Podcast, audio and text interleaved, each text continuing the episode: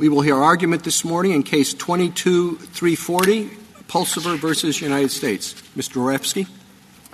Mr. Chief Justice, and may it please the Court. The natural reading of Section 3553F1 is that and means and. It joins together enumerated criteria. To be safety valve eligible, a defendant must not have A, B, and C, all three. That's what ordinary grammar says, and the surrounding text confirms. Congress used and to join F1A through C, just as it used and to require a defendant to satisfy each of F1 through 5. This reading makes sense. The historic First Step Act made the safety valve available for many more nonviolent drug offenders. Taken together, A through C exclude violent recidivists with a history of committing serious crimes, while F2 through F disqualify current violent offenders. The government needs and to mean or, or it needs the court to insert the words does not have into the statute three times. But asking for a rewrite isn't statutory interpretation. The government's surplusage and policy arguments don't change that. There is no surplusage because the statute and the guidelines contemplate that not every sentence for a prior offense earns criminal history points. As for policy, the government focuses on whether someone with serial, serious criminal history could still satisfy F1. But the safety valve isn't a get out of jail free card. Serious recidivists will likely have a career offender enhanced guidelines range at or above the mandatory minimum. And judges can and do exercise their discretion to impose appropriate sentences. If Congress wanted to disqualify defendants for having any of A, B, or C, all it had to do was say or. That would have unequivocally expressed a distributive meaning, just as Congress did elsewhere in 3553F. Letting the government get to or when Congress said and would encourage Congress to be sloppy with the most basic English words, leaving square corners far behind, and in the criminal context where fairness matters most. The court should hold Congress to what it wrote. I welcome the court's questions. Uh, from your argument, it appears you do not accept the uh, argument that and could have a distributive effect, uh, reading and a joint reading. Um, not in this context, Justice Thomas. Not not in the cont- not in the structure of a conjunctive negative proof like what we have here uh, in the statute. Uh, in what context can it have a distributive meaning?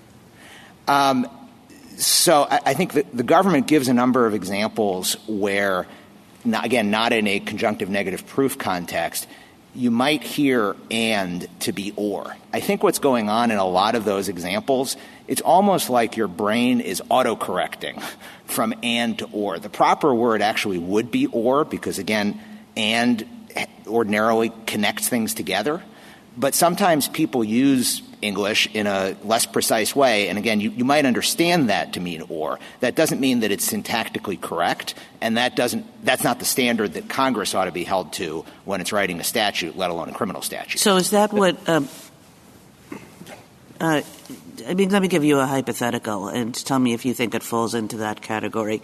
So you're going in for a medical test and you receive something from the hospital, and it says uh, to receive this test, uh, the patient should not, and then, you know, it has like a list of things that the patient shouldn't do, and it says the patient shouldn't eat any food, drink any liquids, and smoke. So I'm going to assume, Mr. Dvoretzky, that you're not a smoker. Do you feel perfectly able to eat and drink as much as you want? Because you don't smoke. No, and that is a situation where I would hear that and to be an or. But there are a couple of things about that. First of all, in your hypothetical, that's all the text that we have to work with. Whereas in 30, 3553F, well, let's we keep it with uh, my text because you have some arguments about other text and the government has some arguments about superfluity and anomalies. So let's just keep it to the text itself. So if we're focused just on your hypothetical, I, I, probably I would hear that to be an or rather than an and. Obviously, because the context tells you that it's an or rather than an and.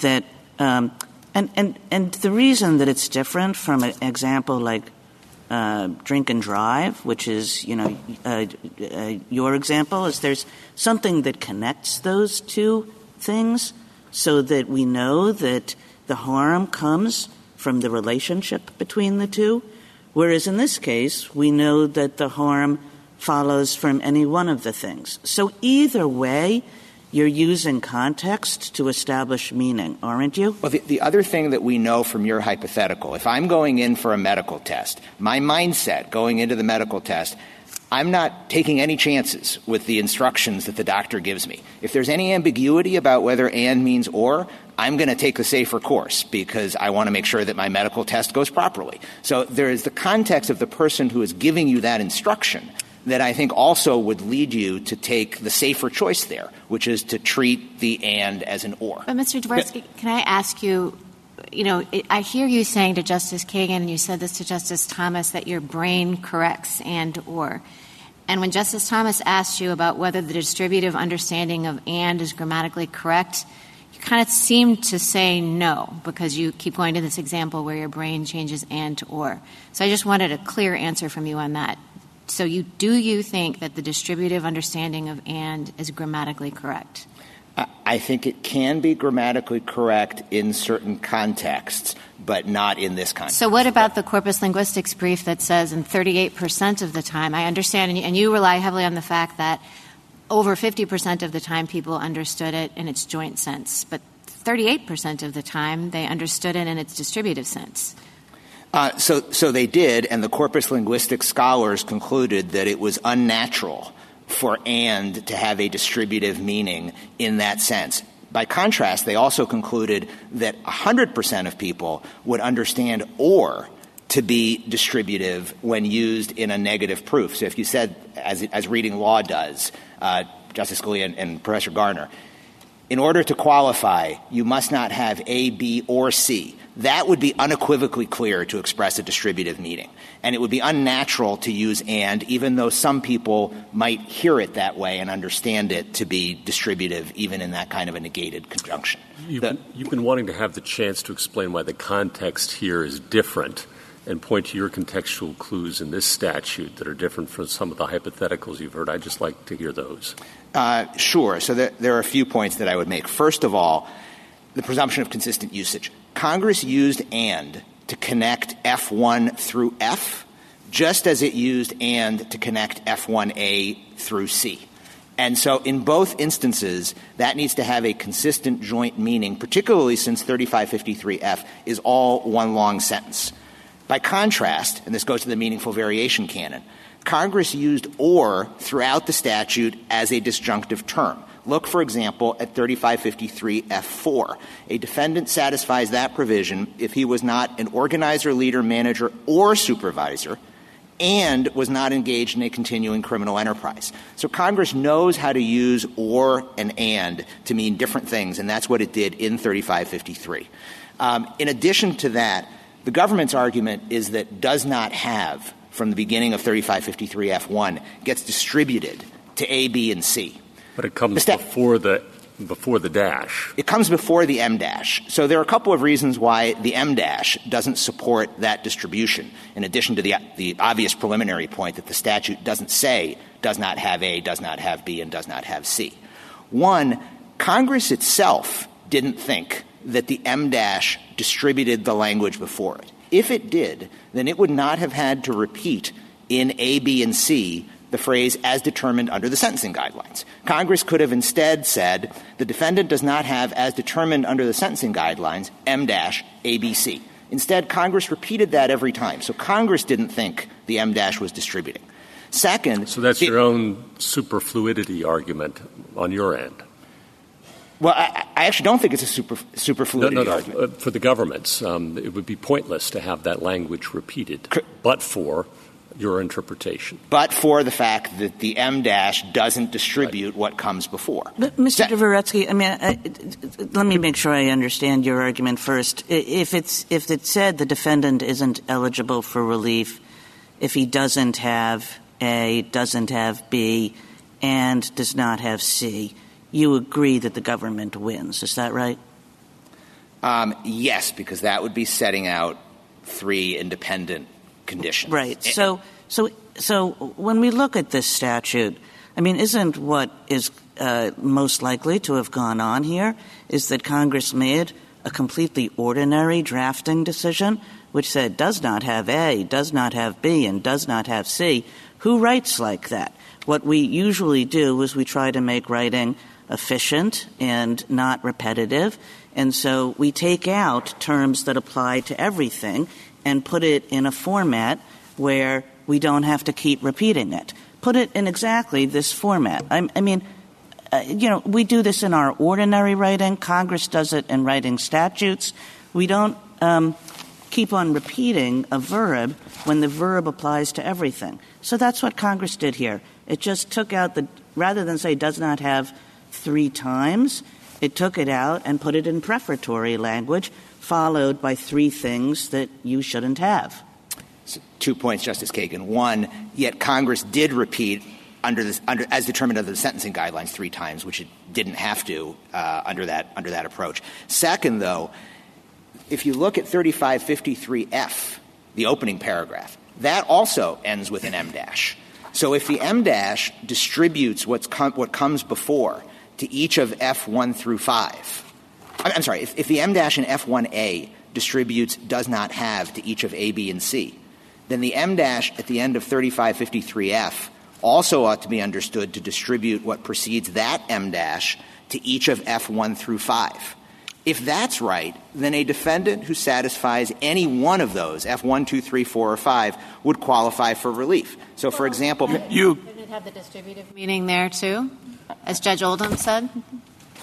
In that, in that dash after F, you know, um, if the court finds it sentencing after the government has been afforded an opportunity, et cetera, that could have a distributive meaning, and, and then it wouldn't be Calvinball, you know, as, as you've been saying. You could say it's distributive in both situations. So I think what gets distributed before the M dash, the, the, government on page 38 of their brief explains the M dash rule that they're advocating for, the distributive rule that they're advocating for. They say that each item after the M dash must be a logical and grammatical continuation of the prefatory clause so that the two can be read together without regard to the rest of the provision as if it were complete. And so what would actually get distributed goes all the way back to the court shall impose a sentence without it regard have to, to. It could just be the clause that's preceded by the comma if the court finds that. I mean, I get, I, I, think this is a very hard case. I think it's a very hard case. So I don't mean to suggest that it's clear. All I'm saying is that there is a way to read it that would be perfectly consistent by treating that last clause as distributive.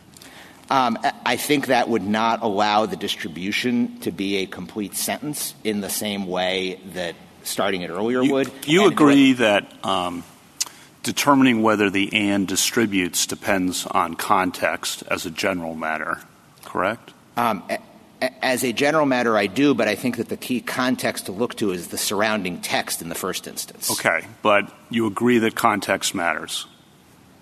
Yes. Okay. And the government says that one of the problems contextually with your interpretation, it, it would mean that offenders with more serious violent records, violent offense records, would be eligible for the safety valve, while offenders with less serious uh, violent offense records would not be eligible. And the government says that would defy common sense. Uh, in addition to the superfluity argument they make, uh, that seems to me a, serious contextual issue that you have to deal with. So, how, how do you deal with that? Um, so, Justice Kavanaugh, Congress didn't have a reason to be concerned about joining A, B, and C for a few reasons. One, it knew that defendants would still have to satisfy the rest of F2 through F, which focuses on the, whether the instant offense is a violent crime or not. And Congress could quite rationally have thought that was the focus. In addition to that, as I said, do you my accept my premise, though, that that your interpretation would mean offenders with more serious violent offense records would be eligible, and with less serious violent offense records would not be eligible in certain circumstances. I, was going to say I, I, don't accept that as a categorical proposition. In certain circumstances, it, it, there, you can find individual cases where that would be true. But as Chief Judge Pryor explained in the Garcon case, Congress legislates at a macro level, not at a micro level. That can lead to particular cases where results might be anomalous. The reason that it doesn't defy common sense, though, to use the phrase that I think you used in your question, Con- Congress knew that first, a defendant would have to satisfy F2 through F, and second, the safety valve itself, all that means is that courts exercise discretion to impose proportionate sentences based on a, a variety of factors, including criminal history. F2 so- through F don't have anything to do with criminal history, though, per se. They, don't, and Congress could quite rationally, given the history of the, the given the history of mandatory minimums and what Congress was trying to achieve here, wanted to focus more on the nature of the instant defense than on criminal history. But even as to criminal history, district judges can and do take that into account. Um, And don't they have to they- under the sentencing guidelines? I mean, it, it, the safety valve just removes the mandatory minimum, but um, don't the judges then have to look at the guidelines? And wouldn't you expect that a defendant who had a number of serious criminal violent uh, uh, priors, the guidelines would take account of that in terms of what the ultimate sentence was going to be?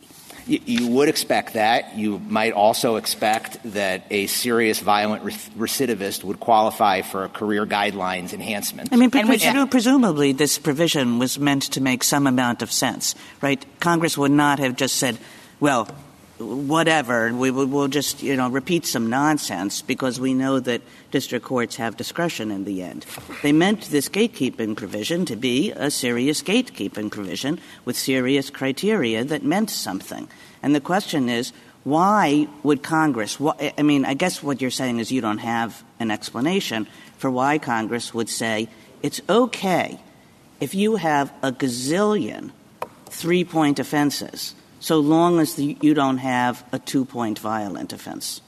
Justice Kagan, we do have an explanation, which is that Congress, again, legislating at a macro level, could have rationally thought that the combination of A, B, and C was serving a gatekeeping And function. counsel, to keep- uh, I mean, why are you resisting the obvious conclusion that the Ninth Circuit came up with, which is if you have a three-point violent offense, you have a two-point violent offense, and therefore there is no, this anomaly dissipates completely. Um, uh, well, on that point, I, think the better reading of the statute is that two points means two points and three points means three points. The sentencing guidelines distinguish in that way between two point offenses and three point offenses. So I don't know that you So need you think the Ninth Circuit was wrong in a case that favors you? Alas, Uh, here we are, day one. I, I think the better reading of the statute, uh, the better reading of the statute is that two and three are mutually Okay, so you exclusive. embrace, but, you embrace the anomaly. well, I, I, so I think there are two points associated with this. One is the the surplusage point, which we haven't talked about. The other is the anomaly. On the anomaly, I think there can be situations where that would happen. I don't think that makes Congress's statute here irrational. And indeed, Right, it isn't that what just isn't it- that what it- Judge Pryor said in the Garcon case? I mean, I, I took you to be sort of embracing his philosophy as to how the guidelines work relative to uh, the mandatory minimums, and that it is not irrational at all for Congress to be making the amendment that they were making in this case, which was intended to broaden the the availability of the safety valve.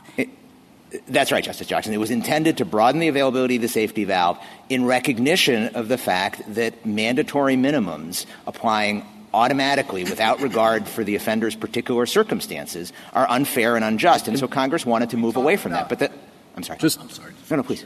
No, no please. I didn't mean to interrupt. Uh, You mentioned surplusage. Could we talk about that if B and C made A 100% surplusage? What would you say? Uh, I would, st- even in that circumstance, as Judge Newsom, for example, said in Garcon, you would still have to adhere to the ordinary meaning of and in, in this situation, and the surplusage would not matter. But it, it, B and C don't make a surplusage, and I think that's for the reason that Chief Judge Pryor, who was a former acting chair of the Sentencing Commission, explained in Garcon. That is that not every sentence for a prior offense earns criminal history points. You Well- can have Uh, okay, I understand that argument. Uh, suppose I think that if it made it 100% surplusage, that would be a pretty strong argument against you. Let's just take that as an assumption. Would you draw a distinction between that situation where it's 100% surplusage and the situation where it's 99% surplusage or 98% surplusage? Um, I, I don't know that I would because either way, the surplusage canon isn't an absolute rule, and it doesn't justify in this case overriding the ordinary meaning of and. Um, the other the other textual cues that we've talked about and argued about in our brief.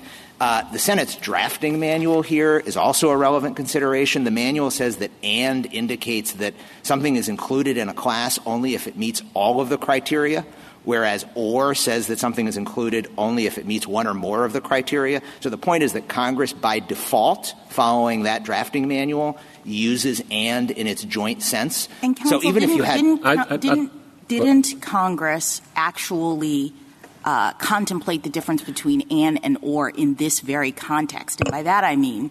Um, are you familiar with the enactment history? My understanding is that Congress looked at a bill uh, in the previous cycle that would have done exactly, almost exactly what happened here with respect to increasing to four points, including B and C.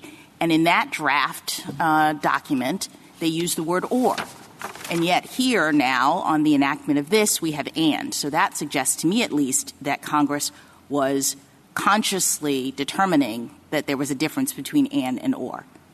Sure, and I think there, there are a number of different indicators. We can go through the list that Congress understood the difference between and and or, and these are the words that it wrote. And the words that it wrote have to be given effect even in the face of surplusage. Um, I well, don't think we're go, if we're going to go into the legislative history, though, when Senator Grassley introduced the bill that became law, the Judiciary Committee report on that said uh, that it would exclude offenders with three point felony convictions or prior two point violent offenses. So if we're going to go down that road, which I'm not saying we should, but if we're going to go down that road, I'm not sure that that fully helps you. So I think that particular legislative history that you're focused on, Justice, Justice Kavanaugh, is a little bit mysterious because the rest of it also says um, that offenders will not be eligible for the safety valve, quote, absent a judicial finding that those prior offenses substantially overstate the defendant's criminal history and danger of recidivism. So while the statement that you're referring to used or rather than and, the statement also suggests, and I'm not quite sure where Congress was getting this, that courts could exercise discretion to trigger the safety valve, notwithstanding a defendant's criminal history. Counsel, I, I think it may have come from the legislation they had been looking at. Mm-hmm. That exact language that you just read came from the Sentencing Reform Act of 2015 that used the or between A, B, or C, but then it gave a discretion to the sentencing judge to ignore it. It actually supports your position that Congress knew that the or should be there, but only if the court could deviate. Right. Uh, when it decided to take away the power to deviate, it raised up the qualifications by doing A, B, and C. Right. Uh, and all of that accords with the purpose of the First Step Act to move away from mandatory minimums towards considering the offender's individual circumstances in a particular case, which, of course, would include criminal history. Um, district judges obviously apply the guidelines. As the federal defender's brief shows, I think at pages 7 to 8, district judges routinely depart upward where it's called for based on a defendant's criminal history. Um, the career offender guidelines lead to sentences routinely of 25 years to life. Uh, and so the sentencing guidelines will account for the kind of individualized circumstances that Congress wanted. On that score, I, I just wanted to take this case as an example to test it in my own mind, and I went back and looked at the uh, pre-sentence report and things like that. And as I understand it, 15-year minimum, 180 months. For some reason, your client got 162. I'm not sure why. Maybe you can tell me. Um, that, that, so that'd be the 15-year mandatory minimum. Safety valve gets him with his criminal history approximately, my, my law clerks tell me, between 120 and 150 months. He was over 60 years old when he's sentenced, so we're talking about whether he might be free when he's 70, 73, or 75. Is, is that what what's really at stake here? That's right. Uh, th- this is a 60 year old offender. He does have a criminal history. That criminal history would be taken into account under the sentencing guidelines and nobody is talking about him not serving a serious prison term. He's going to be this at least 70 years old when he's released. He'll be under parole, I assume, for a good bit thereafter, supervised release. And, um, And the judge, of course, could depart or vary upward if the judge wished to. That, that's right. If the court wanted to do Would that, you have a could. different rule for a 22-year-old offender? No, but the but the point, Justice Kavanaugh, is that Congress wanted individualized circumstances. Then why have why have the criminal history disqualification at all? At least my understanding of the statistics is, um, of based on 2021, of 11,000 offenders who met the non-criminal history requirements pre-First Step Act, 6,000 would be disqualified. Under the government's interpretation, only 4,000 would be disqualified, so a substantial number, 2,000. But under yours, only 300 or so would be disqualified, which basically eliminates the criminal history disqualification in 98% of the cases. So, to, to, So why keep it at all, given the, as you rightly say, the individualized discretion that sentencing judges use? Why, why have all this if it's really not going to make a difference, uh, as Justice Gorsuch says in a lot of cases? uh, if I could, two, two points, one conceptual, one on the fact. Conceptually, look, Congress could have thought that the combination of A, B, and C was a particularly egregious combination, and that at a macro level was what it was targeting. It could still serve some purpose. Congress didn't know when it passed that what the numbers would look like. Second, on a factual level, in response to those numbers, those numbers, the 2.8% or whatever it is, that's calculating things under the Ninth Circuit's Lopez interpretation. It's not calculating the numbers using the approach that we're advocating and the Chief Judge Pryor adopted in Garcon, which allows all defenses to be counted under B or C, even if they don't count towards the criminal history total in A. So we actually don't know what the numbers would look like when you apply the approach that we're advocating. It Will be even fewer. Uh, Never mind. Thank you, Counsel. Justice Thomas, anything further? Justice Alito? Well, just out of curiosity, um, I wonder if I can ask you a question about how you think language works in general. Let's just forget about special rules that apply to statutory interpretation for a moment and just talk about how language works in general and your understanding of that. If I say something and it's ambiguous and you're trying to figure out whether I mean A or B, to what degree do you take into account whether A or B makes more sense? I might take it into account, but the other thing I would take into account is my relationship with you as the speaker. So if Justice Kagan's hypothetical, if my doctor tells me don't do A, B, and C, my relationship with the doctor is I want to pass I want the medical test to go well, and I assume that my doctor is being very cautious and conservative because my doctor is. Uh, so I'm gonna that's the context. It's the relationship with the speaker that's letting me turn an and into an or there. In this situation, No, I think Congress, that's, a, that's, a, that's a fair answer. So we ha- you have to take into account the, some image of the speaker and your relationship to the speaker. So who is the speaker that we're talking about when we're trying to understand a statute that is enacted by Congress, and what attributes do we attribute to that speaker?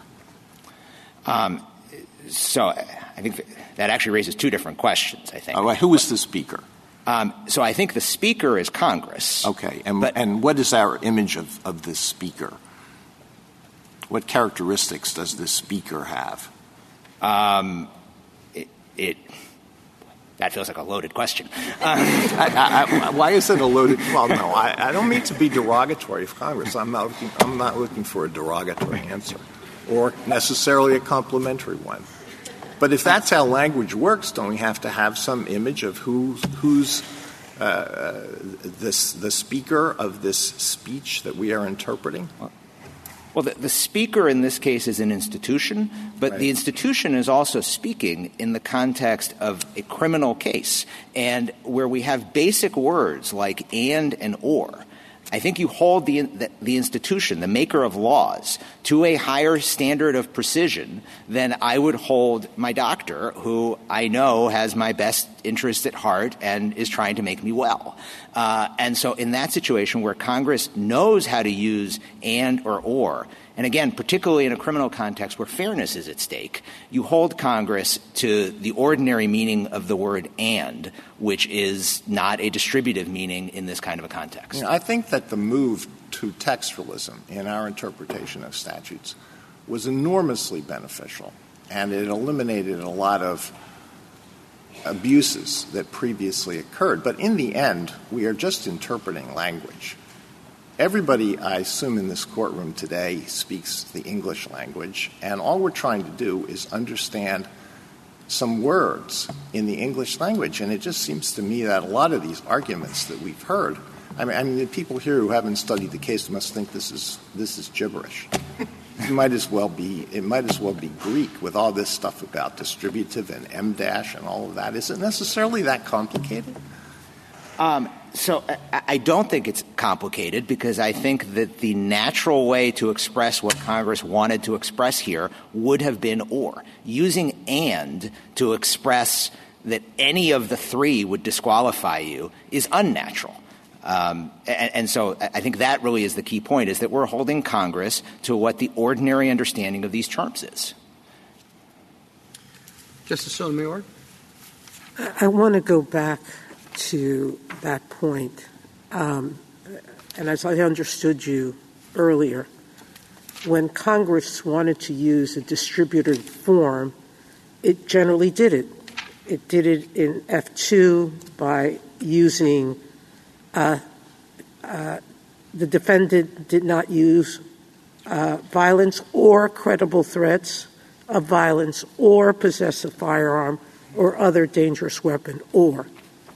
When it wanted to do a not in F4, um, it wrote, contrary to Justice Kagan's expectation, in a very cumbersome way. It said um, the statute requires that the defendant was not an organizer or leader and was not engaged, and it went on and on.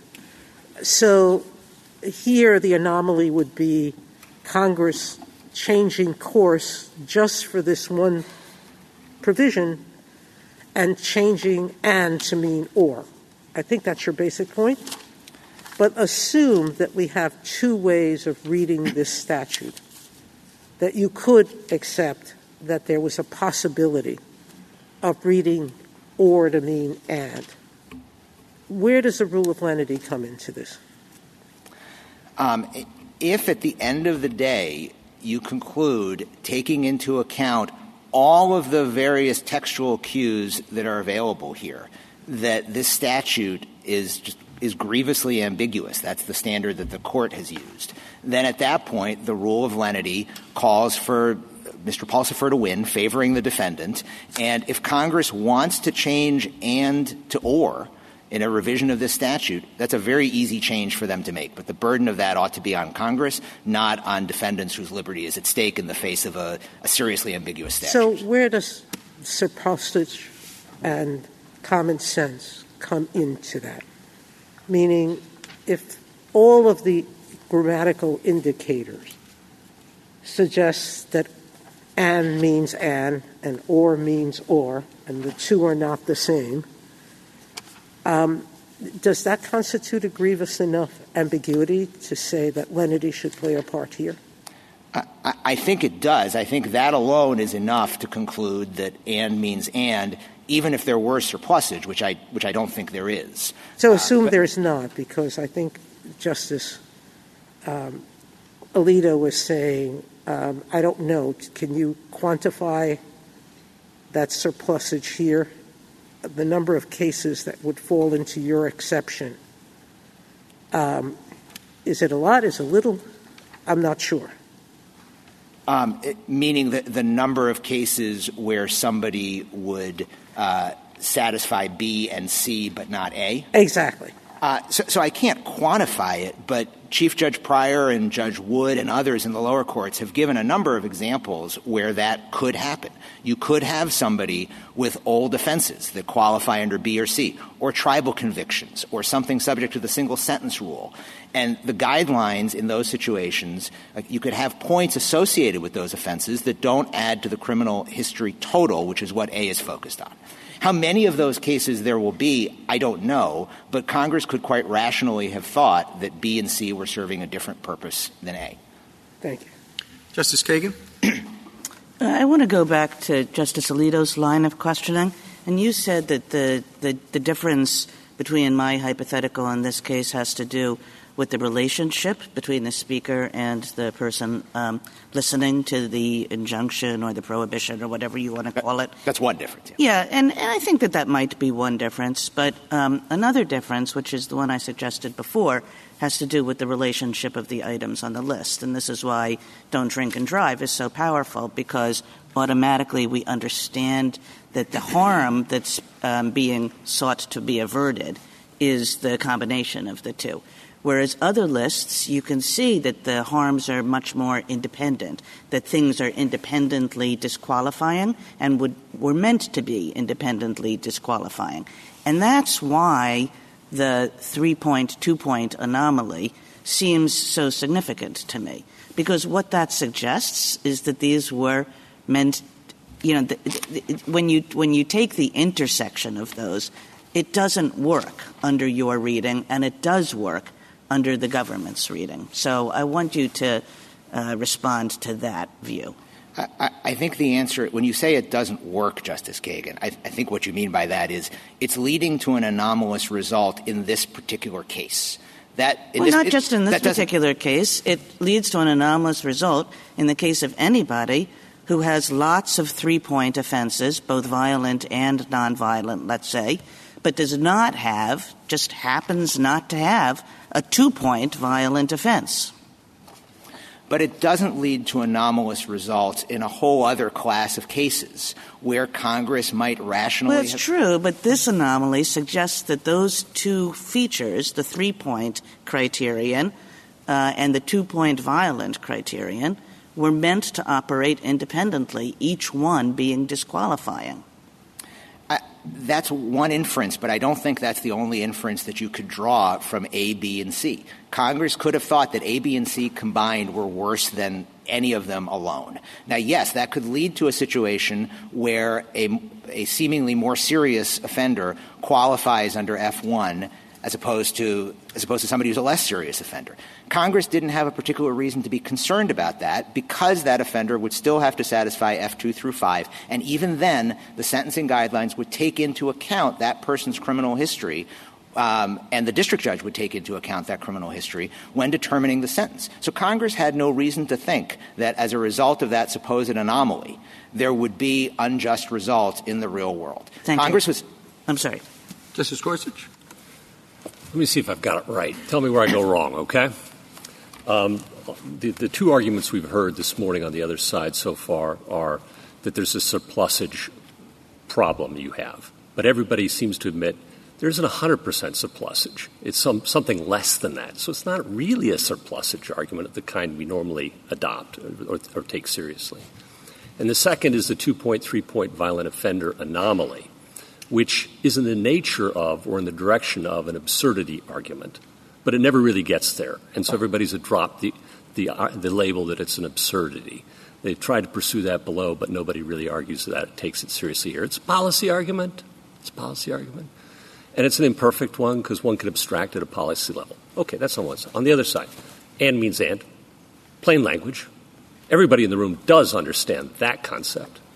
Number two, there is a distributive uh, uh, examples elsewhere in the statute. F2 is distributive, as Justice Sotomayor pointed out. So Congress knows how to distribute what it wants to distribute. And then three, lenity, which is the word that we dare not utter, um, but which Chief Justice Marshall back in Wiltberger said applies before you get to things like legislative history and what Congress might have wanted and policy arguments.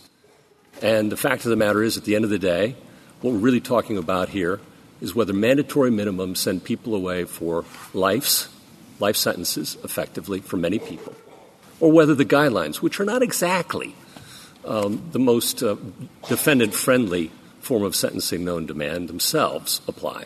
That's what's at stake here. What am I missing? That's, that summation was better than my introduction. I don't think you're missing anything, Justice Gorsuch.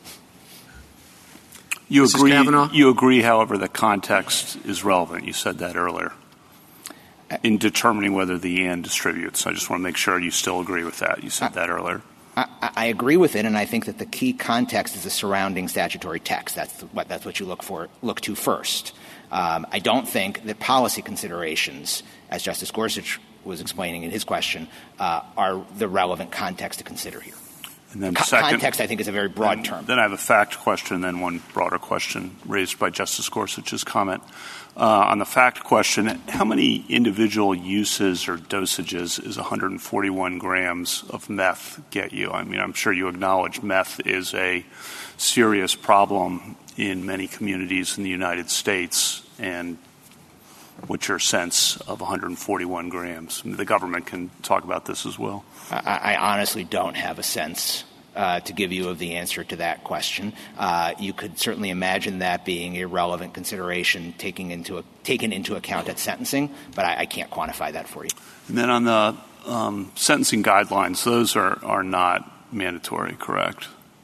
Um, they, they're they're not mandatory, right? So, uh, but, so the reference to the sentencing guidelines, a lot of uh, judges would sentence under the sentencing guidelines in certain cases, and that happens. I guess the broader point there is the reason they're mandatory minimums, there are problems with them as you identify, but I want to give you a chance to respond to the counterpoint, which is that Congress uses them on some circumstances because with the hundreds and hundreds of federal district judges around the country, they think that some judges might sentence certain serious offenders uh, to too light a sentence, and so they wanted to prevent that from happening in certain kinds of cases. So uh, the discretion doesn't seem like a total answer to the concern that Congress would have about cases like this. Well, of course, the government can and does appeal sentences uh, when they think that the, the sentence ought to have been higher in that, that almost, you, you, know, and I know that almost never works. But what's your other argument then?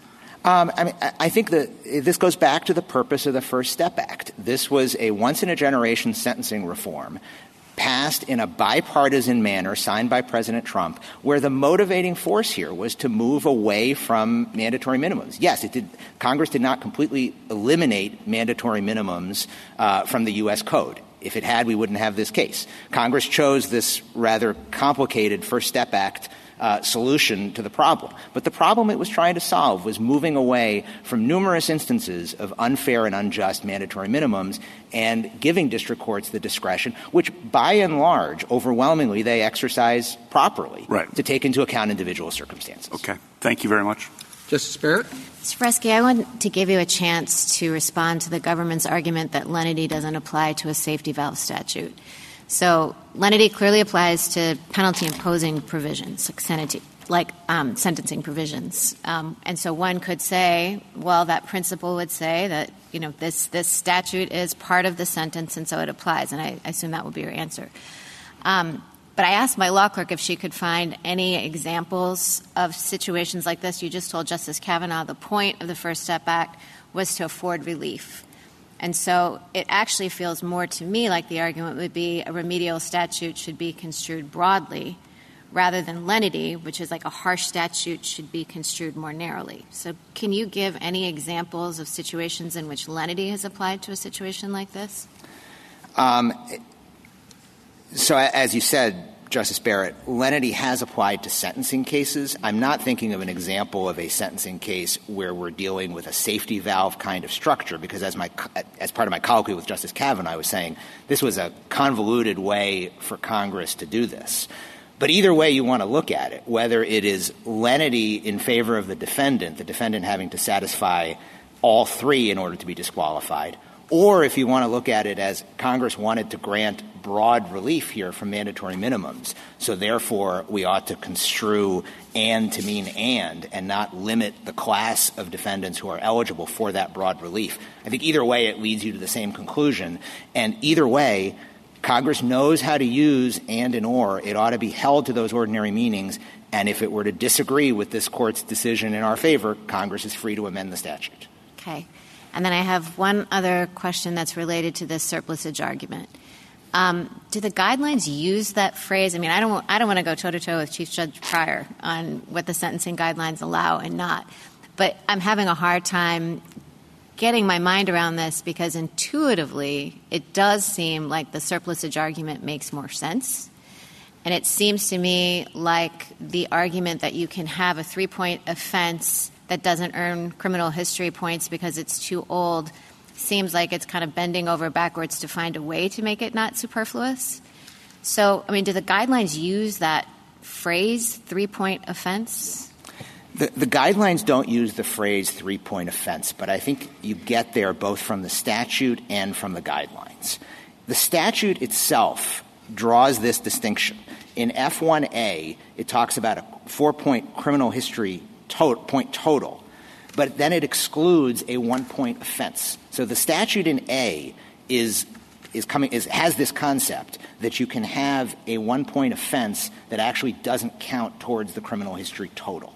That understanding of a one point offense then carries through to B and C for three point offense and two point offense. The guidelines are consistent with that um, in a couple of respects. One, Um, as, Chief Judge, as Chief Judge Pryor said, the guidelines do use the term offense, and they talk about sentences from offenses not counting. That is what 4A1.2 does. And so the guidelines are really setting up an order of operations. Under 4A1.1, you assign points to a sentence based on its length. Under 4A2, however, you then say that certain sentences and offenses don't count. And so the guidelines have that concept. Lastly, there's note 3 to 4A2, which we highlight in our brief. That confirms that the guidelines contemplate that points can be associated with an offense without being counted. So for purposes of the single sentence rule, the, that, that comment tells you that if, if an offense would have gotten two points, it can still serve as a predicate for the career offender guidelines. That idea of an, an, offense that would have gotten two points if they had counted is this concept that Congress. So, how many did Mr. Pulsifer have? How many three-point offenses? Because he, uh, well, I'll, I'll just tell you, looking at the PCR, I mean the PSR, I think he had two three-point offenses that counted, counted because they weren't stale and then one that was too old. Is that correct? That, I think that's right. Okay, but then he argued below that he only had two three point offenses. So he didn't make this argument that he had three three point offenses, right? Um, he didn't need to argue this one way or another. What he what he needed to argue and did argue is that he didn't have a prior two point violent offense. But I think he said initially that he had two three point offenses. So you would say now your position now is that he has three three point offenses. Um, for purposes of this statute, yes. Okay, thank you. But this not for purposes of A. Jackson. Yeah, so I'd like to go back to Justice uh, Kagan's conception of this um, in, in terms of the focus on the anomaly. And I guess I don't see it as anomalous given the context of the point of the statute. Um, and I think you sort of responded to Justice uh, uh, Kagan and Justice Kavanaugh in this way, but I, I, guess maybe you can help me to understand. I, I thought this statute was about relieving discretion, uh, relieving the mandatory minimum and thereby giving judges discretion. So to the extent that the First Step Act wanted to do that, I don't think anybody disputes that. Um, isn't it conceivable that Congress still just wanted to identify particular circumstances in which the mandatory minimum should apply on the basis of criminal history, and they could do that as narrowly as they wanted to, correct? Yes, that's right. I mean, right? Like it just it doesn't seem to me to be anomalous that Congress picked out a particular circumstance as you described it in your introduction. A situation in which a person had all three of these circumstances would be one in which Congress still intended for the mandatory minimum to apply. But in other circumstances, even if they involve serious offenses, even if they involve Congress was willing to allow for judges to have discretion under those circumstances to take into account what the guidelines would have said or whatever.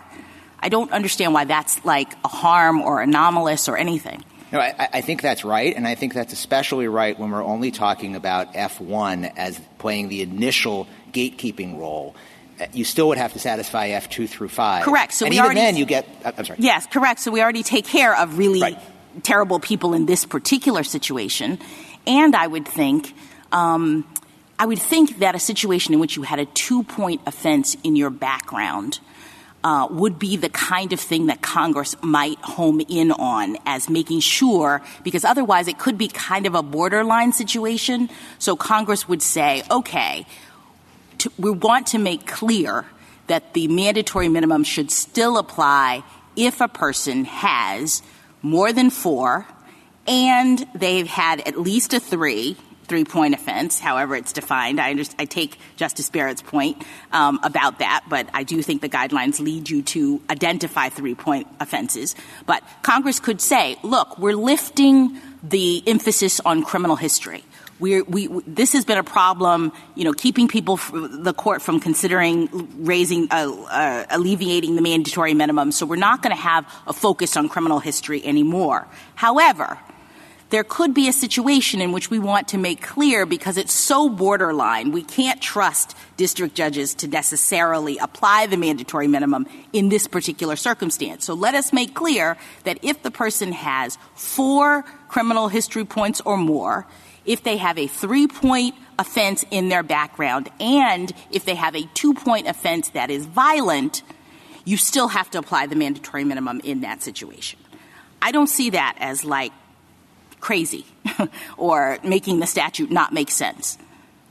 I, think that's right. And while the, while the government, in its argument, may disagree and prefer a different policy outcome, that really is, at that point, a policy debate. And if the government, the other thing I would add is if the government's view were correct, that any of A, B, or C were independently disqualifying, you could have people disqualified, as in the Lopez case, for example, uh, for a 14 year old offense for spray painting a building. That would be a, a three point offense. Which, which would seem to undermine Congress's purpose of allowing for district courts to not have to apply the mandatory minimum. Right. In some situations. The, the, government's argument is that under our interpretation, the First Step Act is doing too much. Under their interpretation, the First Step Act, I would argue, is doing too little. Either way, that's a policy debate. One and, that Congress could fix very clearly if we say it's and by just changing it to or, correct? That's right. Either way, that's a policy debate, and Congress could amend the statute, and it would be very easy for it to do so simply using and and or. Thank you. Thank you, counsel. Mr. Liu? Thank you, Mr. Chief Justice, and may I please the Court. And is conjunctive in 3553F1. The question is, what does and conjoin? It joins together three independently disqualifying conditions by distributing the phrase does not have. That's the only interpretation that avoids rendering the first subparagraph entirely redundant and the only interpretation that assigns F1 a coherent gatekeeping role. What's inexplicable about petitioner's reading is that it would disqualify only those defendants with a rare combination of characteristics, including a prior violent offense of exactly two points. So a defendant convicted of a violent offense would actually prefer to receive a longer sentence worth three points to avoid being disqualified.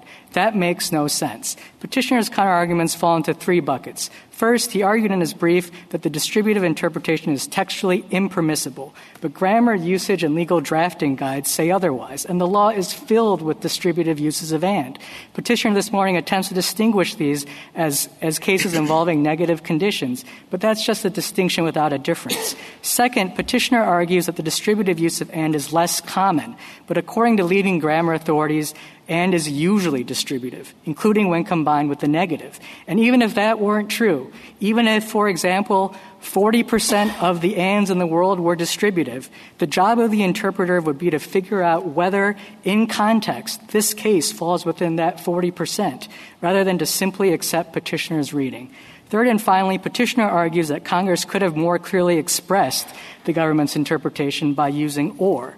But Congress could have more clearly expressed petitioner's interpretation by, for example, using the phrase does not have at least one of the following. And if Congress had used or, you can bet that defendants would be accusing the government of reading or to mean and by requiring that defendants not have A, not have B, and not have C. In any event, this court has held that the mere possibility of a clearer phrasing can't defeat a meaning that's clear in context. Because and in context joins together three independently disqualifying conditions, the Eighth Circuit should be affirmed. I welcome the court's question. Uh, Mr. Liu, uh, would you tell us exactly when uh, we are to use uh, the dis- the distributive approach uh, a reading as opposed to the joint reading? Well, the answer is it depends. It depends on the context. Well, see, that's the problem. Uh, we're not getting direction or guidance as to when it depends. Uh, the uh, it's almost as though this is a substantive due process of the word and uh, that we just make it up as we go along. Uh, I, I, I, think you have to give us more than that. At least petitioner says uh, the natural, the more natural reading, or almost the default reading, is and is conjunctive in a, in a joint sense. Yeah, well, if you look at the grammar books, they say the opposite. They say when and is used, even when combined with the negative, this is the Cambridge grammar of the English language, they say and is more often distributive. So I think that that's a fair starting point. But then I think you do need to look at uh, the context of the statute. And and is a relationship word. It's a word that connects other words. So you can't just look up and in the dictionary on, in isolation to know what it connects. The only way to figure out what it connects is to actually read the other words around and in the statute. And here, we think we have two extremely strong contextual indicators that Congress here intended and to be distributive. One is our surplusage argument, and the other is the argument that if you adopt petitioner's reading, the, the provision doesn't make any sense. What about the use of and uh, at the end of 3553F? I mean, if you're right, then is it the government's position that 1, 2, 3, 4, and 5 are also distributive? No, we think and is doing the same work in both places. In the main list of things F1 through 5, what and is doing is creating an eligibility checklist. The court must find one, must find two, must find three, must find four, must and must find five. What it's doing is the exact same thing in the subsidiary checklist. The defendant must not have A, must not have B, and must not have C. In both places, it's requiring that all the criteria be satisfied. But only if you put in must not have three times. In other words, if you don't repeat must not have, then it seems to me that one is saying that the defendant does not have all of those three. That's true. Our whole, uh, our whole case depends on whether you distribute the does not have or you don't. What I'm saying is if you what apply the what do you say about the fact that we have within this 3553, uh, and I'm looking at F4 now, a circumstance in which uh, Congress has repeated, you know, the defendant was not an organizer and was not engaged in so wouldn't we have expected for Congress to do that same sort of thing if it meant for these things to be distributed in one? Well, Congress did do the exact same thing in F1. The only difference is formatting. It's the only difference is formatting and style. What Congress did in F1 was say, look, a, B, and C are pretty long. I mean, this would be a very long, pair, much longer than F4. And so to help the reader figure out what the independent conditions are, we're going to split it up. But the so principle. How, how do you explain the prior bill that actually used the word or and had these same criteria? I mean, we do have a change. It's not as though Congress always used and, and so we're trying to figure this out. I think the only sense. the only change is the criteria that, that the author thought were being connected. No, there's a change in the language of the prior bill and this bill right. with respect to the use of and. And, and my or. guess is when they put in or, they thought that A, B, and C should be read in a package. Because when they're read as a, as a single unit with brackets, then or makes sense. But at some point, I think whoever wrote this thought, actually, I think the criteria is does not have A, does not have B, and does not have well, I think C. there were different. Uh, the House had the or, and the Senate always had the and. Correct. Right. I mean, look, I don't think we should. I, I don't know looking... if that is that's not a full answer, but it's it's relevant to trying to figure out what the difference was. I, I think it's relevant, and my my, my de- I guess I have two deeper fundamental points. First, I don't think we should be relying on this sort of legislative history at all. But second, but why is that? I, I, can you just why? Why not? I mean, we're trying to understand what I thought Congress intended this to mean, and so it seems to me at least at least relevant what they had previously drafted as they looked at these various issues? Yeah, I don't think so because in the context of this case, everyone agrees. I mean, we've been accused of this uh, throughout the brief that the same thing can be rephrased as an or. So the fact that it was rephrased as an or, I don't think moves the needle at all. Anytime someone is speaking and uses a connector, they have in mind what's being connected. When they used or, I would say the Lou, Congress. Mr. Liu, could you point me to one statute? We spend a lot of time with common language, but I've been looking at your brief and all the statutes you cited where you say that and also meant or, but all of them were um, it, it framed in the affirmative as examples. Executive means 5 USC section 105. Executive agency means an executive department, a government corporation, and an independent establishment. Or sometimes examples are framed in the negative, such as 26 USC section 170 F16D, which provides that the term household items does not include food, paintings, antiques, and other objects of art, jewelry, and gems and collection. But I can't find another statute except this one where a list of criteria is framed in the negative and we distribute that negative the way you have. Point me to one other statute. Well, I think that you can't do it in this one. I think the example Your Honor just gave qualifies. The, the, the provision in the Internal Revenue Code says to qualify as a household item eligible That's for a a list deduction. of examples. I'm talking about criteria that disqualify you. I want an example like this one. I think I think the household items one is just like this one. I think uh, 34 All right, USC We're, we're, we're going to fight on the starting premise. Counsel, oh, I'm sorry, Chief. You, I, I was just going to say, if you could discuss for a little while, uh, Mr. Dor- Dvoretzky uh, talked about the, his doctor and Congress, and I think Justice Alito made the very important point that we have to focus on who we're, talking to or who we're listening to.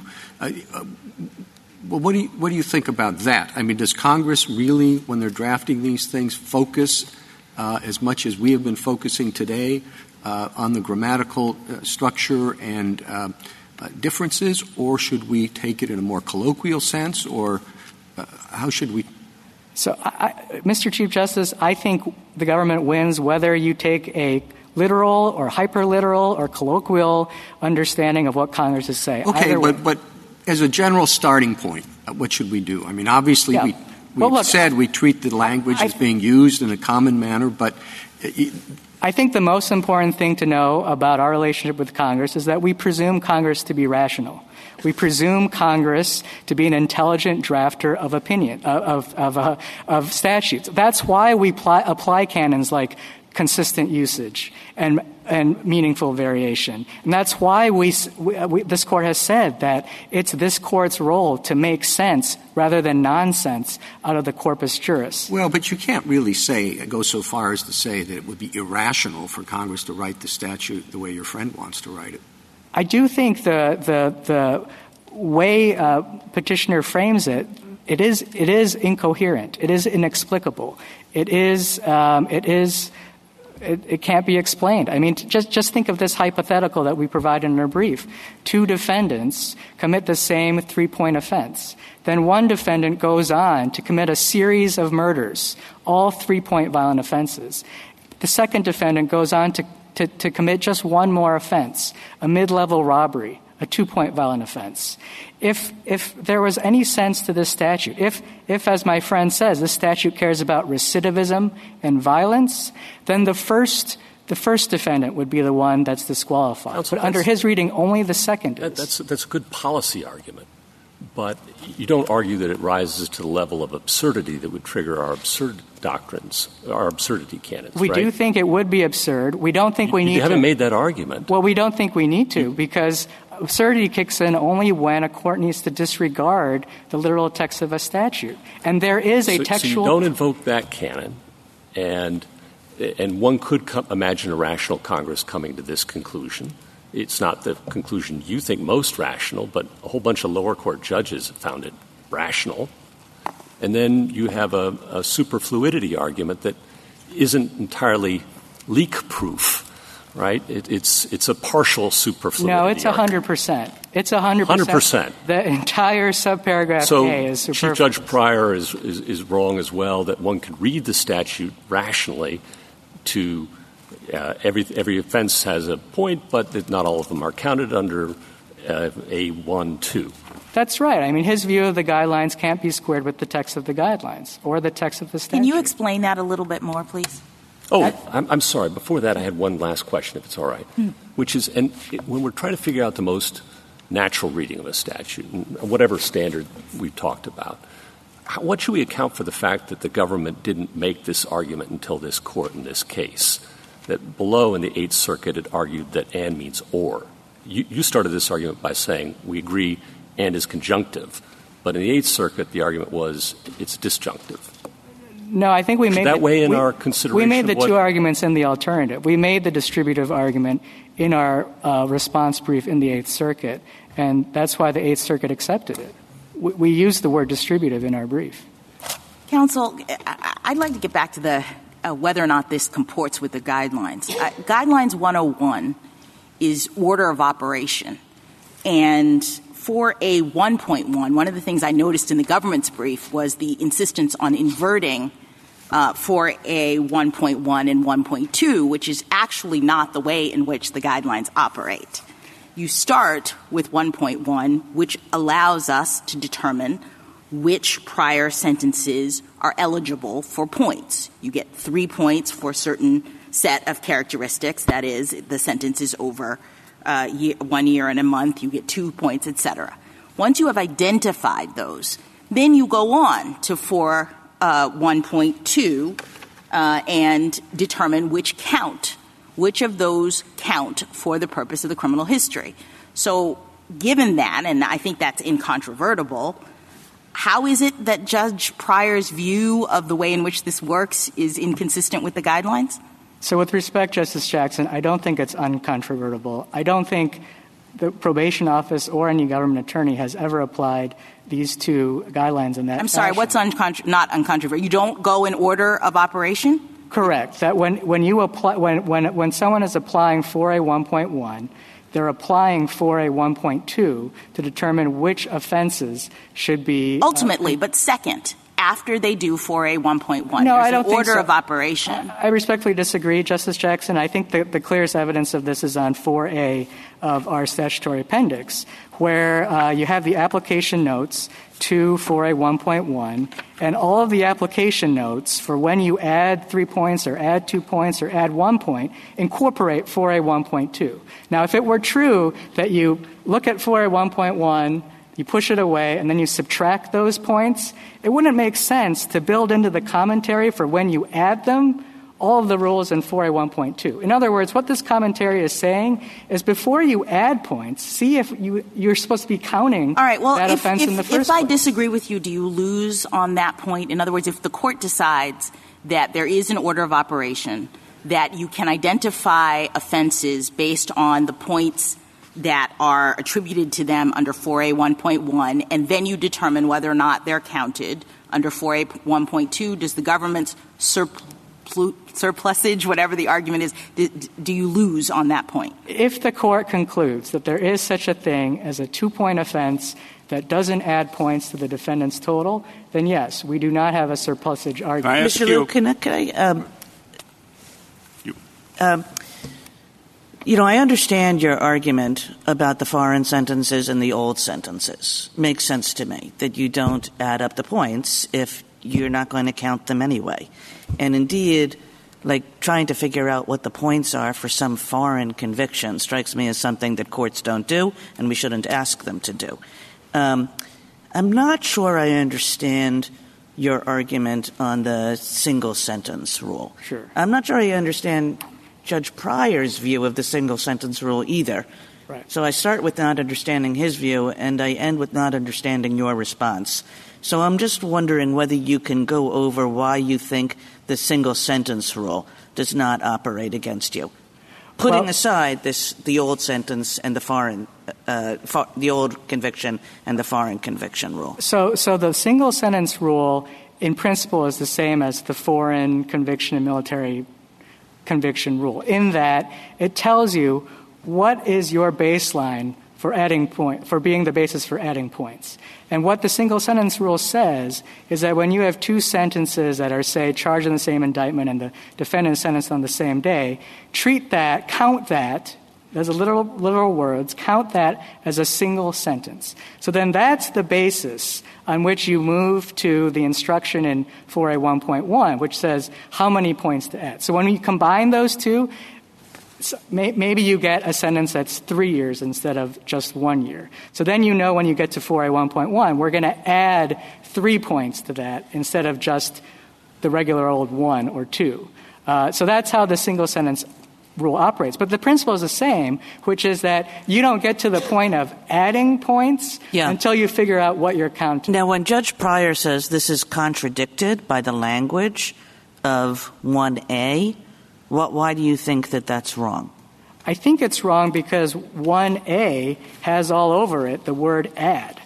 And so there's no context in which, as I think Chief Judge Pryor was supposing, that points are assigned without adding them. There's no, only... I think she's talking about 3553 F1A. Judge Pryor. Oh, F1A. Yes, F1A. Right. There's an mm-hmm. exclusion in the text of F1A that says we're going to exclude points resulting from one point offenses. I don't see how that helps my friend because the negative implication of that is that all the two point and three point offenses are being included in the total points. And so that just reinforces that when you have a two point violent offense and a three point offense, that's not being excluded from the total, it's being included. No, but the fact that you could include or exclude is the problem.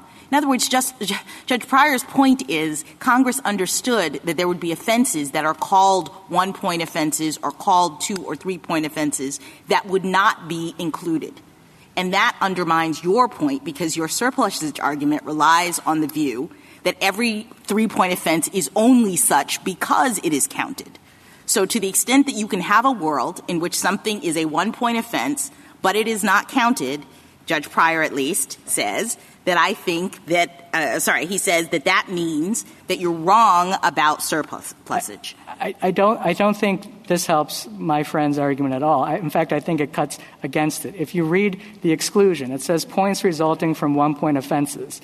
So the only offenses it has in mind are, are offenses that would actually, actually result in points.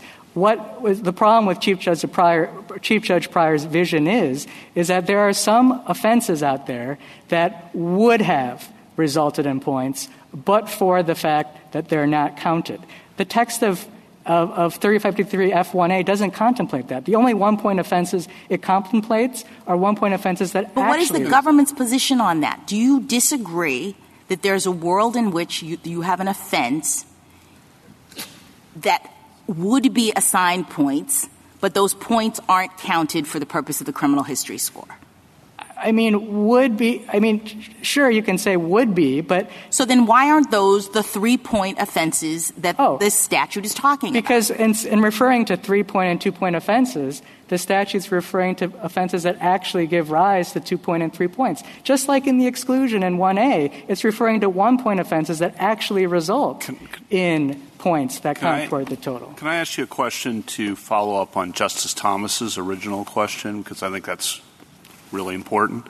Uh, so my understanding is there's an established rule of language and grammar that and distributes in circumstances where the context establishes that that's the better reading. Correct. But is there a more precise phrasing you can put on that? Uh, the context shows what? Sure, and I, think Justice Kagan provided a helpful heuristic. Uh, we read things like don't drink and drive because there is something special about the combination of drinking and driving. It is particularly harmful, and so we're telling people don't do the two in combination. The problem here is that there is nothing special about the combination of A, B, and C except for its arbitrariness. The premise to your point, I think, and this is important, and Justice Thomas raised it, is the and distributes sometimes.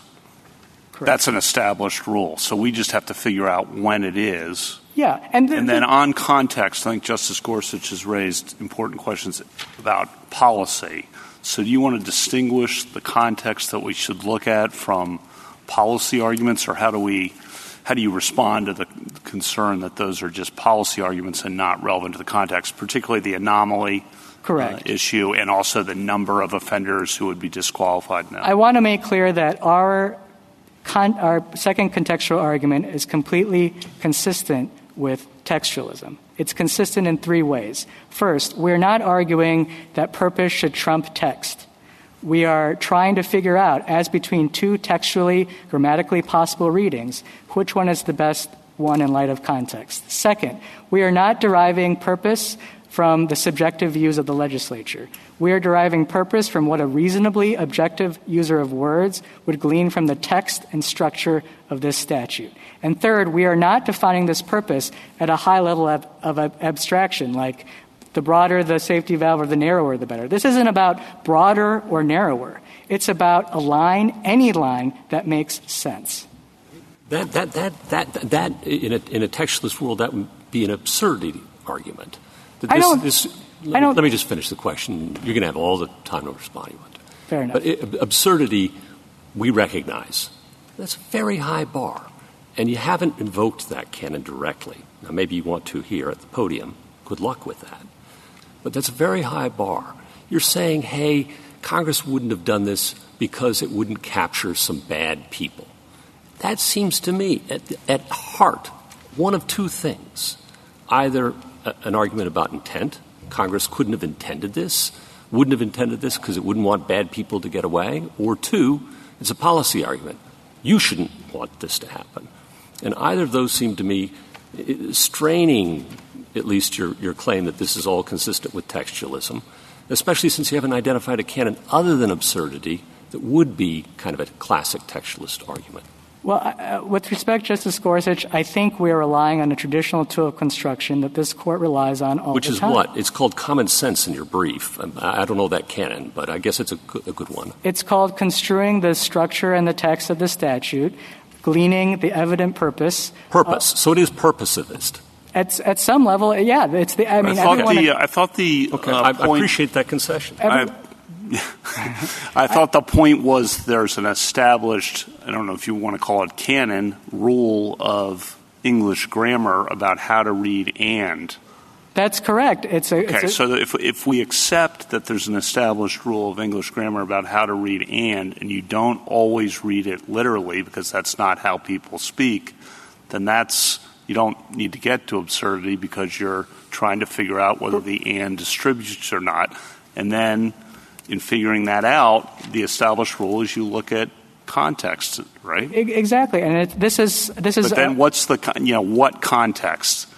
That's right. I think what Justice Gorsuch I, I is zeroing in on is that sounds like absurdity when you're bringing context, but maybe it being absurd is helpful to, or close to absurd is helpful in thinking about context. Well, I think this is the way the court has approached other cases. Take last term's decision in Jones versus Hendrix. The court there was construing 2255 saving clause, and one of the indicators of context that relied on was the fact that the defendant's reading would mean that non-constitutional claims, i.e. statutory claims, will be given a superior remedy than constitutional claims. The court rejected that because it called that result strange and bizarre. In Abbott versus United States, which, which we discussed in our brief, this court addressed the applicability of 924C's mandatory consecutive sentence regime. Under defendant's reading in that case, the most culpable drug offenders would be excused from the mandatory minimum of 924C, while the le- less culpable ones would, would still be subject to it. But how do you, how do you, oh, go ahead. I, just want to make sure you're, you're not conceding that absurdity applies because absurdity applies when the actual plain meaning of the text would lead to an absurd result. And we're at the antecedent point Correct. of asking what the text means. Correct. Relying on these kinds of things. But what do you do about the corpus linguistics brief? I think that corpus linguistics brief helps us. It helps us in three different ways.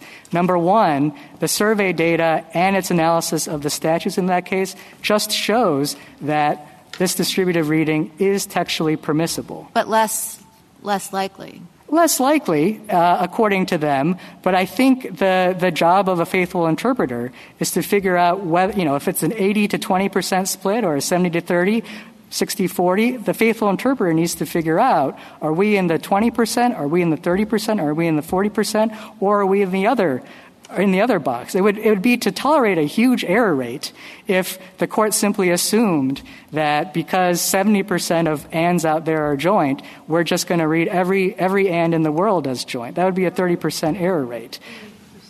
Manual, uh, the Senate's legislative drafting manual, and it says, in a statement in the negative, or is almost always the correct word. And I think that's what the linguistic brief is telling us. You're putting it at 20, 30, or 20. But if your alternative reading is almost always incorrect, taking the negative of what the Senate manual is saying, don't I need something like absurdity? I don't think so. I, don't you need, if, I mean, I just don't know how you get to your point unless you get to absurdity. Well, and then it's a policy argument. The Senate manual also says use and when you want to make clear that something needs to satisfy all the criteria. And that's, in our view, how Congress used and here. The three criteria are does not have A, uh, does not have B. You just hurt yourself. You use and when you want it to meet all criteria. I think that's joint, all three. And in our view, the petitioner doesn't uh, petitioner doesn't have all three because he doesn't have C. He has two out of the three, so he does not have. Uh, he he he, um, he doesn't have all. Before three. we go to too far on this, the alternatives are not that the worst criminals are going to get safety valve because as um, if someone has all three of this one could view the Senate as saying, this is what disqualifies you only. That would be the worst in the, the eyes of the Senate. You have to have A, B, and C. Right. I, and, and so what you're saying is, I happen to think that someone that doesn't have A, B, and C but has more B is worse, but that's your policy judgment, isn't it? No. I, to, to, be clear, our policy judgment, the, the, our contextual argument isn't just a mere policy concern. It is a fundamental statutory construction problem to presume that Congress wrote a statute that doesn't make any sense. And we, Justice Barrett, I thank you for the clarification. We are not saying that we need to resort to absurdity because uh, our main point is and is inherently contextual. It has to be contextual because it is a word that connects other words together. So the only way to figure out what it's connecting is to read those other words in or context. Mean the same thing all the time. But to get back to Justice Barrett's question about the, um, or I or I won't. You can I was just going to finish my uh, my answer to her question about uh, the corpus linguistics brief, and I think the other two points just surrounding my answer are that I think that brief itself acknowledges that context matters. On page seven, it gives an example of the phrase, don't take drugs and alcohol, and the meaning of that changes depending on which context you're saying it, and the fact that they can't rule out a, a distributive reading for 124 of the 125 statutes they studied also indicates that context matters. And the last point I'll make on the corpus linguistics brief is that the brief then stops short of actually looking at context. This is also on pages six and seven. They say that's beyond the purview of this brief. Justice Thomas, anything further? Justice Alito?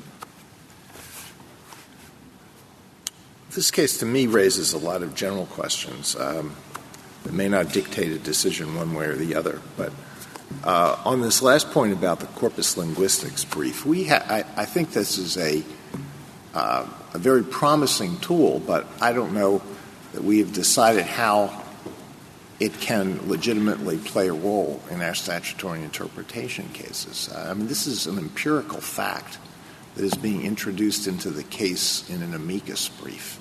What guidance would you give us about the propriety of our relying on that? Yeah, I think the court needs to proceed with caution when presented with evidence like this, just like it's presented with evidence of any other sort of scientific study. I think in the context of statutory interpretation, um, we are trying to figure out what a reasonably objective user of words uh, would understand a text to mean. And often uh, we think of ourselves as occupying that role, and so empirical studies aren't necessarily helpful because we can just we can just introspectively think about what that reasonably objective user of words well i have no reason to think this was not a, study done under the highest uh, uh, in accordance with the highest criteria but uh, it is an interesting question what we're going to do with this down the road. Are we going to have to make a determination about the, the, the methodology that was used in every particular study of this kind that is presented to us in an amicus brief I, I think that's that's a, a valid question, and, and why I would suggest the court view it with caution. I think, though, in this particular case, even if the court does look at it, um, it, it, I think it helps the government's view because it only confirms what the grammar, usage, and legal drafting books already say. So it's simply reinforcing what, uh, what other sources uh, are saying about the meaning of these words. On another point, do you think the absurdity canon is about anything other than intent? Uh, I, th- I think it is partly uh, based on this assumption that Congress is a rational and intelligent drafter of, uh, of statutes. And so when we see a result that is absurd, we presume that that is not one Congress meant to embrace. It's an intent that's attributed to Congress. We we assume that they do not intend to write something that's absurd. Correct. Right. So it is about it is about intent. Correct. It's it's a it's, it is about intent, and it's it's it's intent against the backdrop of a body, Congress, that we presume objectively to be reasonable. And if that is the case, why uh, would we draw a bright line between absolute absurdity and near absurdity? I don't think this courts draw such a line. I think when, as here, there are two textually or grammatically possible readings, the court quite often uh, tries to make sense rather than nonsense out of the corpus juris. And that is a perfectly legitimate way, as Scalia and Garner say, of resolving this sort of statutory problem. Justice Sotomayor? Justice Kagan? Mr. Liu, I take your point that there are two grammatically permissible ways of understanding this, and I certainly think that your superfluity and your anomaly arguments are extremely serious. At the same time, I think Mr. Dvoretzky has uh, a point of his own, which is that notwithstanding that there are two grammatically permissible ways of understanding this, um, that are that the most natural way of communicating this idea is to use the word or. I would say it's sort of the most natural way and also the way that prevents any confusion. You know, we wouldn't be sitting here if Congress had used the word or. Um, so, um, in a context in which uh, a defendant's liberty is on the line, where I'm just going to assume that the rule of lenity applies, um, uh, notwithstanding your argument, um, why isn't that enough to get to Mr. Dvoretzky's position? I think because it's at most just one more, the fact that or might have been a clearer way to express this. I think at most, that's just one more contextual consideration that you put into the balance.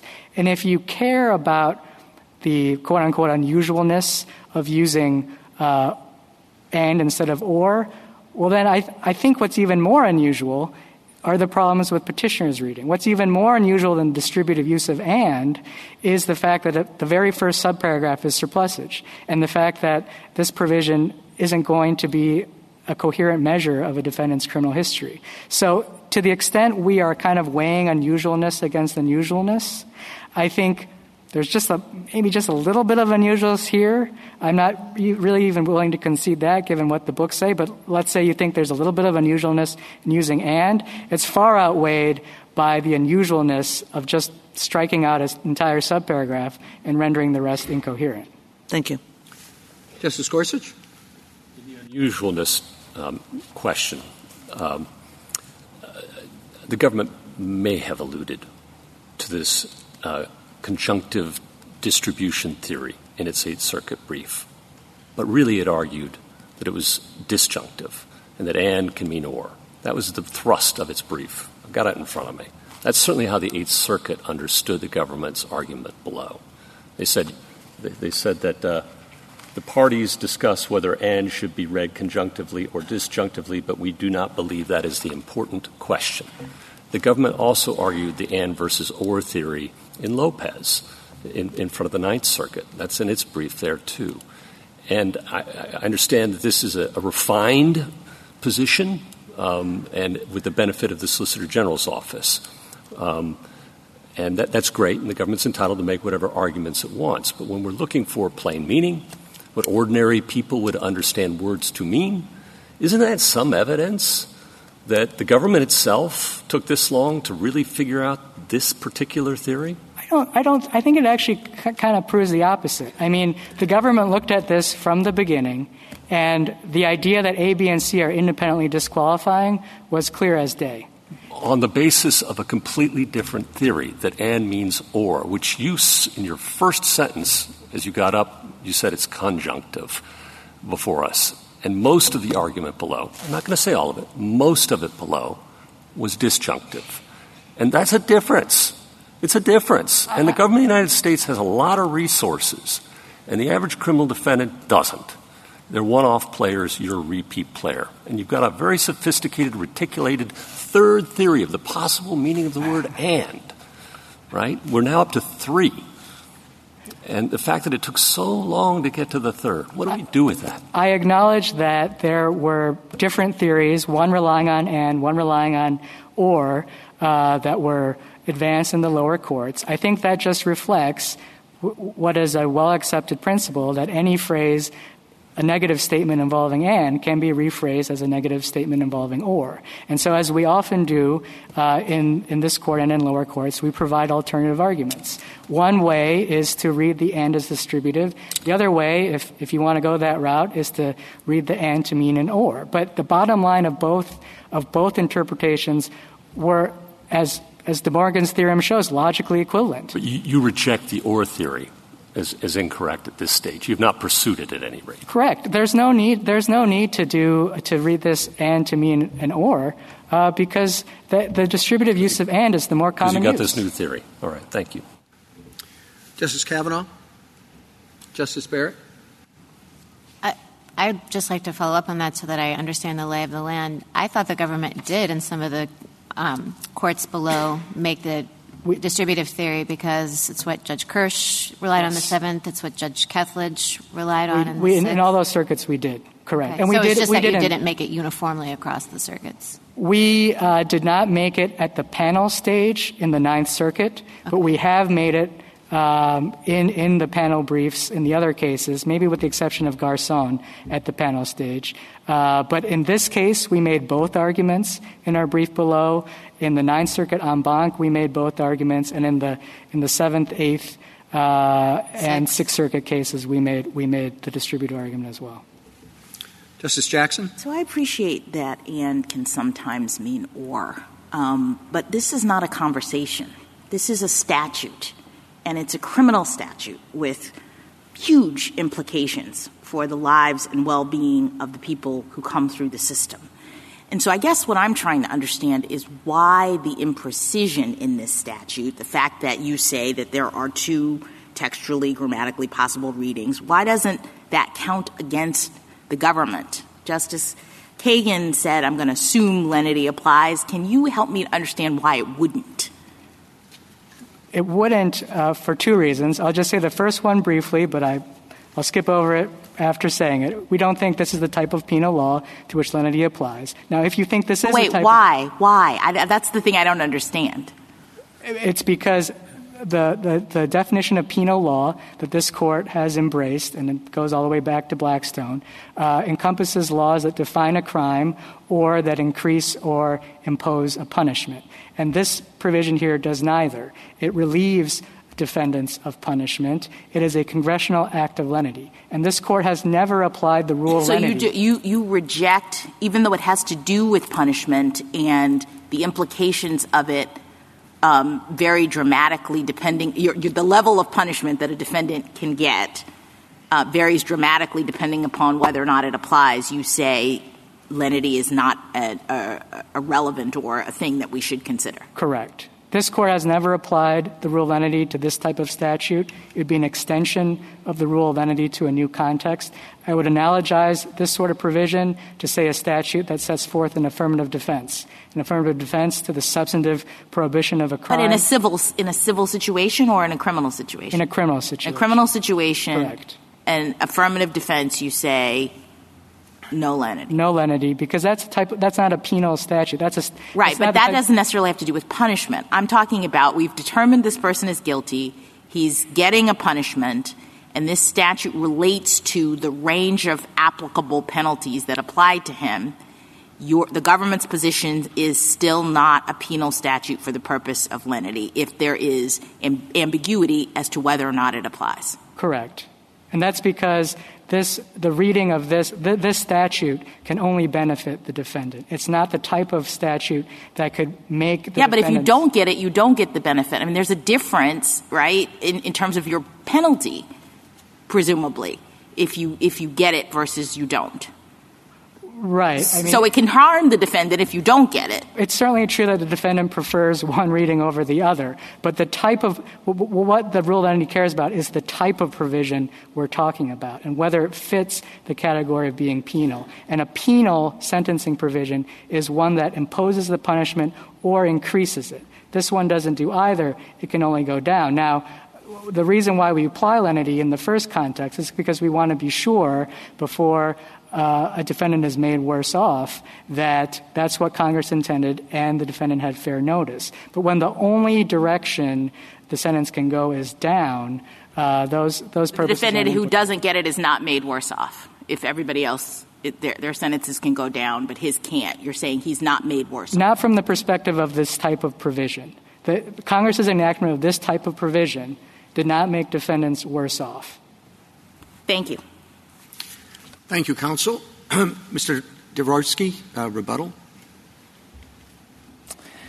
Mr. Chief Justice, I'd like to start out with your question about whether Congress focuses on grammar. I think we have to assume that Congress focuses on grammar. Congress, as a speaker, does not get the benefit of colloquialisms. It's not the, there's no conversation that people are having with Congress in the way that you do with a doctor or somebody else. The only conversation, if you want to use that analogy, is the conversation that this court has with Congress by interpreting its words to mean what they say. And if Congress disagrees, it can carry on its part of the conversation by changing the statute. Otherwise, what we end up in is a guessing game about whether Congress might have meant this policy or that policy. Instead, the court should give Congress clear rules of the road. And in fact, the court should, should instruct Congress to follow its own rules of the road, namely the Senate drafting manual, which in this case would have called for the use of the word or if Congress meant a distributive meaning. With respect to Mr. Liu's point that and is distributive in grammar books, the government has not come up with any examples of and in a negated conjunction in the U.S. Code. Um, reading law tells us that when you have the formulation that someone must not have A, B, and C, that means all three.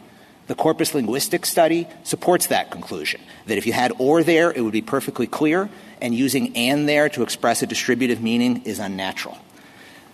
Um, the, the, the, government's best example of a statute is the household items uh, provision in the tax code. First of all, as Justice Sotomayor pointed out, uh, that says does not include, so it's giving, setting forth a list of examples rather than criteria.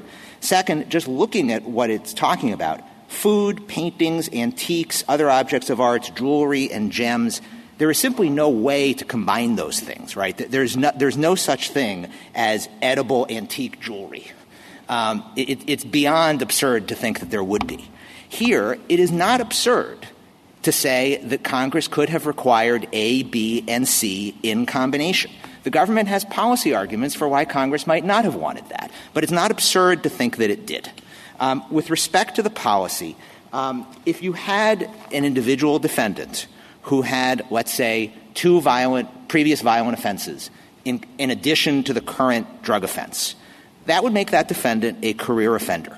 And if you walk through the guidelines, um, you end up with a guidelines range for an offense level of 34 for someone like that and a criminal history category of 6, which is 262 to 327 months. That is a serious long sentence. In addition, if you look at the Sentencing Commission's 2022 data, there were approximately 20,000 drug offenders. About 1,000 of them, so around 5%, were career offenders. Taking those two points together, what that tells us is that you can have you will have long sentences for the rare recidivist that we spent a lot of time talking today as somebody who might somehow satisfy F1. It's entirely sensible that that is not what Congress was focused on when it was seeking to uh, broaden discretionary sentencing and move away from mandatory minimums. Um, lastly, with respect to common sense, the government focuses a lot on common sense, but it's common sense that if Congress wanted to say or, it would have said or. It knew how to do that in other parts of this very sentence of 3553F. The co- Congress's own drafting manual says to do so, and that would be the ordinary me- that would be the ordinary term to use in order to express the meaning that the government attributes to this statute. Um, the court should again hold the court to the ordinary meaning of the terms that it chose, uh, and it's important to do that uh, because again, this is a this is a criminal statute where fairness is at stake, whether you view that as lenity or whether you view that as the, breadth of a remedial statute. Um, there's fairness at stake and there's somebody's liberty at stake. And if Congress wants to use, co- Congress needs to use terms clearly uh, in order to get the benefit of the government's interpretation here. Thank you, counsel. The case is submitted.